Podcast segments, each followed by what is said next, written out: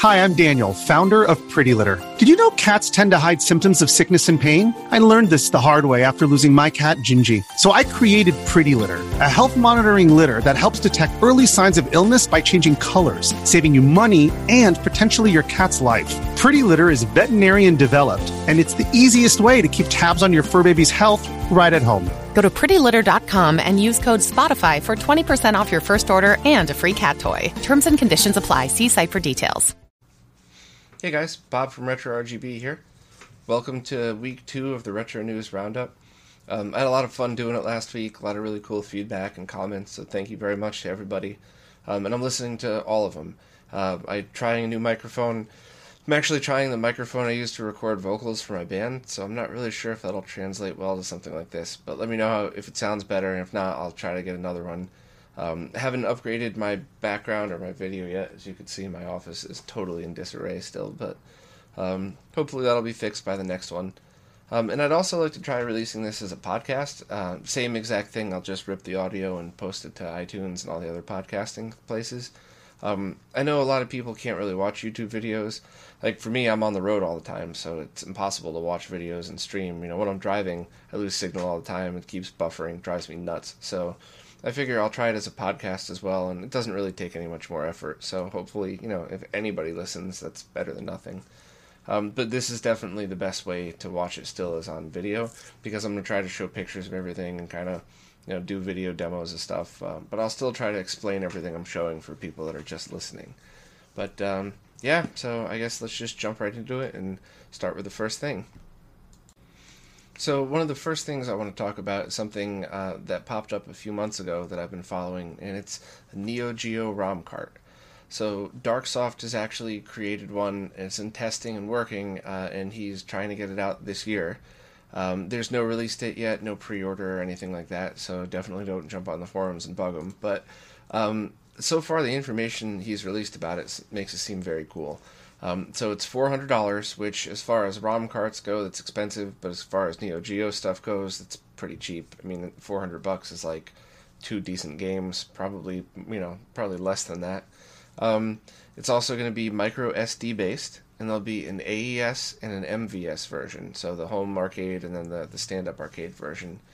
Um, and it's uh, running off of FPGA and it's going to load four games at one time into it. So if you're using the stand-up arcade, it could mimic the exact same. You know, you choose your game and load it from there.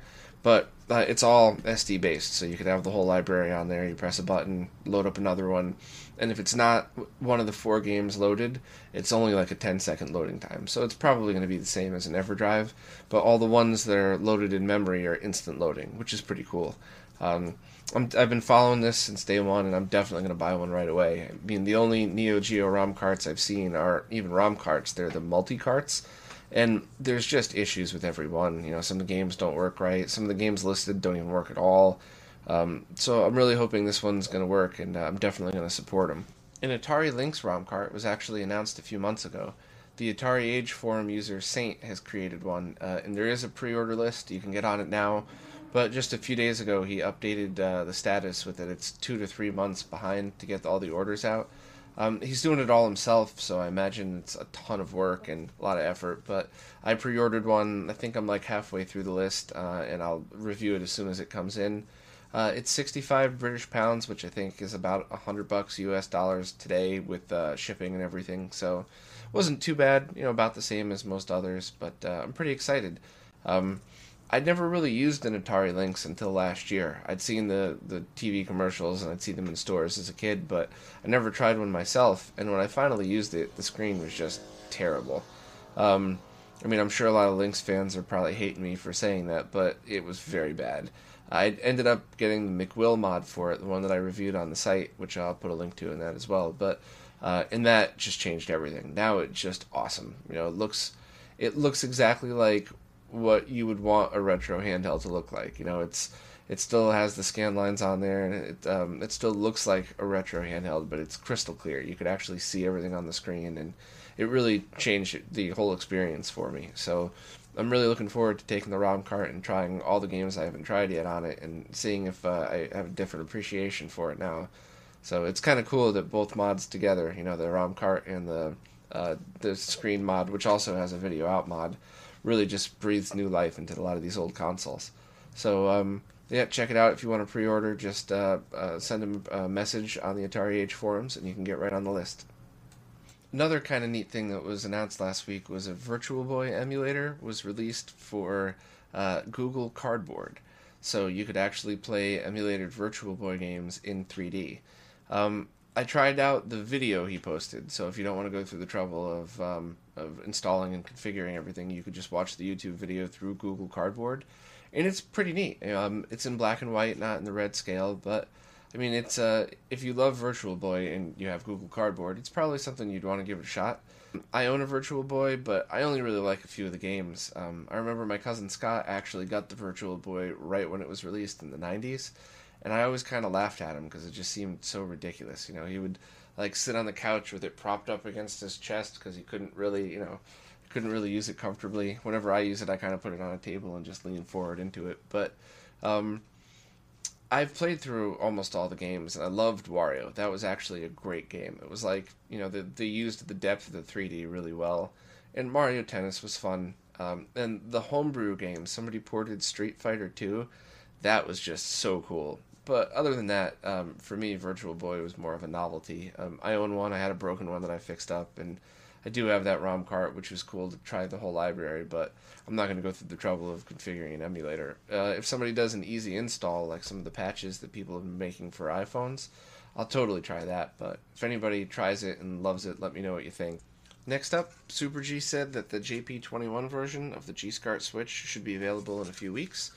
Um, for anybody that's not familiar, JP21 looks exactly like SCART, but it's a totally different pinout, um, and it's not compatible, uh, especially because the voltage is in a different place. So you could do some serious damage if you mix and match cables. Um, almost anybody that uses RGB SCART just uses SCART. So some people call it Euro SCART, but it's just SCART. JP21 is the cables that came from Japan. Um, and there's no better or worse. It's just people that have already purchased all JP21 cables don't want to rebuy all cables. They just would rather buy the other switch. Um, there's going to be a different power supply for that one. So just check the forums, check the links. He's going to be bundling the power supply with it um, uh, to solve the problem of you know what power supply do you use. But uh, anybody interested, definitely check out the forums, uh, and I will leave the link in the description. Um, another thing I want to do is kind of do like a pickup section. Um, my friend Justin, the Goodwill Hunter, all of his videos are about the cool things he finds and uh, cool deals he gets on video game stuff. And I don't want to do too much into that, but I do occasionally run across some neat things, uh, and I wanted a way to share them. Um, but if you guys don't want to hear this, if this is boring, please leave it in the comments, and I won't do it again. But um, I got a Famicom. Now, I'm sure most of the people watching this are probably laughing, like, yeah, who cares? It's a Nintendo, but from Japan. But I'm sure there's got to be a few people like me that, although we've played Famicom games through a ROM cart or maybe even through a, a pin converter, I've never actually held or played an original Famicom before. So, Famicom was the family computer, the original NES. It's got the controllers wired in, kind of like a neat slot for it. Um, and it's got smaller games, so the games go in here, and you know, same release lever like a SNES. Uh, expansion port in front for things like the 3D glasses and the keyboard and um, a few other things. Uh, and the other cool thing is the second controller has a microphone built in. So for anybody that's ever played Zelda and you read the manual and it said blow into it to kill the Pols Voice, I think it was called. Um, I always thought it meant the whistle would do it, and I never figured or I never understood why it wouldn't work. But you're literally supposed to take out the second controller and like whistle into it, and it could kill all the certain types of enemies in a castle. So I'm really looking forward to playing with it. Um, I think I'm going to do the NES RGB mod, Tim Worthington's mod, and the board that he made for it. So these back here have a separate daughter board. Um, so he made his own custom one, so uh, it just kind of drops right in. Um, the only thing that I want to kind of do differently is uh, to use his, you have to kind of mod the case a little bit. And I've been trying to get away from case modding because almost every single internal mod I do can be uh, reversed. So yeah, you might need to solder a jumper wire or two or something to put it back, but you could put every console back internally stock for whatever reason if you wanted to. But once you cut plastic, it's cut forever. So what if the NES RGB is out now and I cut the plastic to fit it, and five years from now, some you know somebody else comes up with some other genius mod. I don't really know how you could possibly make that any better, but just saying. So the case is cut forever. So I'm going to try to do things where um, he made it so that you could utilize the same type of switch to change the color palettes. That's pretty awesome. And maybe I could just do like um, uh, a cable, just kind of like a little um, a little pigtail sticking out the back, so I don't have to cut the plastic. But I'll definitely do much more of a in-depth uh, review on that when I'm done. Um, a million other people have done them, so I won't go too crazy. But I'm pretty excited. Real Famicom. Um, the other thing I got in the mail were uh, Mark III games. So in the U.S. we got the Sega Master System, but in Japan they got the Mark III, um, and the games are identical. Um, it's just the game cartridges and pinouts are different, so you can't physically plug one in. You have to use a converter. Um, and a couple of the consoles look totally different. Um, the MK2000 is the Japanese version that looks exactly like a Master System, but it has built-in 3D glasses adapter, built-in FM sound, um, and I'll get way in depth on uh, a future episode about SMS stuff because I have a couple of really awesome mods to talk about. But I was just, you know, I just thought it was pretty neat. Okay, Outrun and Maze Hunter 3D, which I think is Maze Walker 3D in Japan. Um, hopefully, I'm right about that. But um, another thing is it got packed in a box in a box. So outside box is normal cardboard, but it shipped in this, and I just thought it was really neat. Um, I've spent a lot of time in China and uh, in Taiwan, and a little bit of time in Japan, but not a lot. Uh, but I always like you know the the look of different things, different cultures, and I don't know what a Lotte chocolate pie is, but I want one. Last Saturday, I went to a meetup with the Connecticut Gamers Organization. Um, I think it's CONNGO on Facebook. I'll put a link in the description. But basically, it's like swap meet style, where you show up and uh, you know you could hang out, um, trade games. You could set up a, a table if you want and sell or trade stuff with other people. It was pretty cool. I saw a bunch of rare things I haven't seen in a while. Um, like I saw a bunch of Neo Geo Pocket full complete in box games. I'd never really seen that before, but it was pretty cool. I'd um, I'd been wanting to go for a while, and I just keep missing every time they have one. Um, and it's sponsored by Retro Games Plus, which is a chain of video game stores in Connecticut. Um, and it's owned by a guy named Chris that I met right when I first started uh, making Retro RGB. Um, the site wasn't even close to done; it wasn't even uploaded yet. And I ran into him at one of his stores and just kind of talked to him for a while. Realized he was the owner, and you know, he uh, he ended up really helping me out a lot. He found me a bunch of stuff I needed. Um, I bought a ton of uh, consoles from him for testing. A lot of the guides that you see on my website were consoles I bought from him. Uh, and he's really introduced me to a lot of cool people too. He introduced me to Lance from RetroWare TV, and then I met a couple people through him. Uh, Steve from HD Retrovision, awesome guy, and uh, Wes from Second Opinion Games is now you know these guys are friends of mine now, which is pretty cool. So, um, you know, if you're ever in the area, I highly recommend checking it out. Cool games, uh, you know, cool stores, good prices. Uh, there's one in Norwalk, which is right in the eastern New York City area, pretty easy to get to. There's one in Orange, which is right by New Haven, Connecticut, Bridgeport. It's kind of like there's five or six different major highways and stuff that go right through there.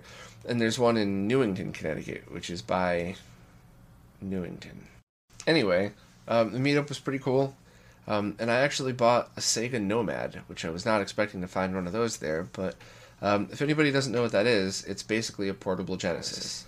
So imagine a Game Gear, but only plays Genesis games. Um, with a slightly better screen, so better than Game Gear, but not quite as good as you know like a modern LCD uh, and it's got video output and six button controller. Um, this one in particular had the original screen and screen protector still on it, which was pretty neat. Um, you know, for 70 bucks, something, if it really is only original, I thought that was a great deal.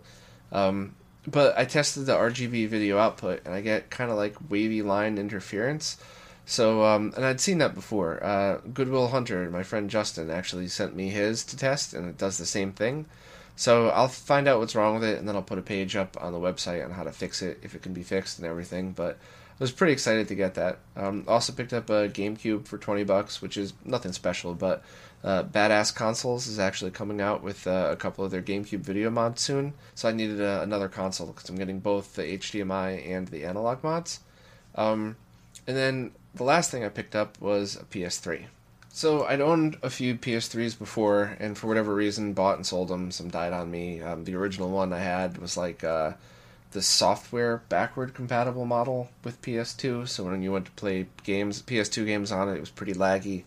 Um, and I figured, you know, I try to always get all of the consoles and just keep them now, just to have for testing and sometimes to play depending on the games. But um, it was 70 bucks, it was cheap. Figured why not? Let me just add it to the collection, and eventually I'll go back and get one of the CECH A01. So those are the original hardware backward compatible PS3s. So you could play PS2 and 3 games on it. Um, not as not as much lag as the software backward compatible ones. Um, and the PS3 worked fine, you know, good deal for 70 bucks, but the controllers were gross. I just I don't understand that. Like I know I'm a bit of a neat freak, but how does somebody let their controllers get so bad? Do they just like, you know, eat like a bowl of food while playing a game and then dip the controller into the food and then keep playing the game? Like weirds me out. But uh, I basically did the same exact thing that I do in the console cleaning section of my website. So you basically just tear it down to the plastic, scrub the plastic, uh, and then wait for it to dry and put it all back together. Um, I have the whole guide up there. I use two different types of cleaners. One gets the funk off, and then the other one gets other stuff off, but it also cleans the funk off too, or cleans the cleaner. So the first one leaves like a little residue on it, but gets off all the really grimy stuff, and then the second one's just dish detergent, and it leaves it like feeling like a brand new controller, pretty much. Um, and it made a world of difference. I mean, there's still some scratches, but they feel brand new. There's no stickiness on them or weirdness or anything. So that's pretty cool. I always recommend people do that. You know, when they get used video game systems. Um, and one thing that I use all the time now, which I, I wanted to put a link to and at least show it, was uh, this. It's like the opposite of a vacuum cleaner. So it's like a compressed air thing. You plug it in. Um, I used to have a real air compressor, um, but then I moved to an apartment and it's way too loud to have here, so I ended up selling it. Um, but a real air compressor is the best. That thing, you know, you could you could blow a table over with it pretty much. So you could really get in to clean all the all the nasty spots. Um, this works as good as compressed air, and it's expensive. It's like fifty bucks, but six, I mean, fifty bucks is like five or six cans of compressed air, maybe ten if you buy them in bulk. So if you do a lot of cleaning and you really need it, I mean, it's it's something cool to have. I actually updated the modding tools and the game cleaning section of the site with a link to this thing, just because I think it's awesome. I use it to clean absolutely everything, and you know, especially in like controllers when there's all those little nooks and crannies that you're waiting for it to dry. Um, I just take it and just blow it right through, and then leave the controller to dry for 10 minutes, and it's perfect. So, definitely something you should pick up if you you know deal with cleaning electronics, computers, anything where you need to get dust or, or stuff out. It's kind of a cool thing to uh, to own.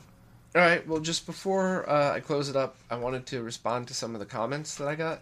So once again, thanks for everybody for commenting and participating and everything. It's really cool. Uh, and I wanted to do, I guess you could call it a Q&A or something. Uh, basically, if you leave, have a question leave it in the comments, I'll respond. Uh, and I, there was only a few last week, but I figured I would answer them directly. Um, Sobe Monster was asking about um, more information on the G-SCART switch.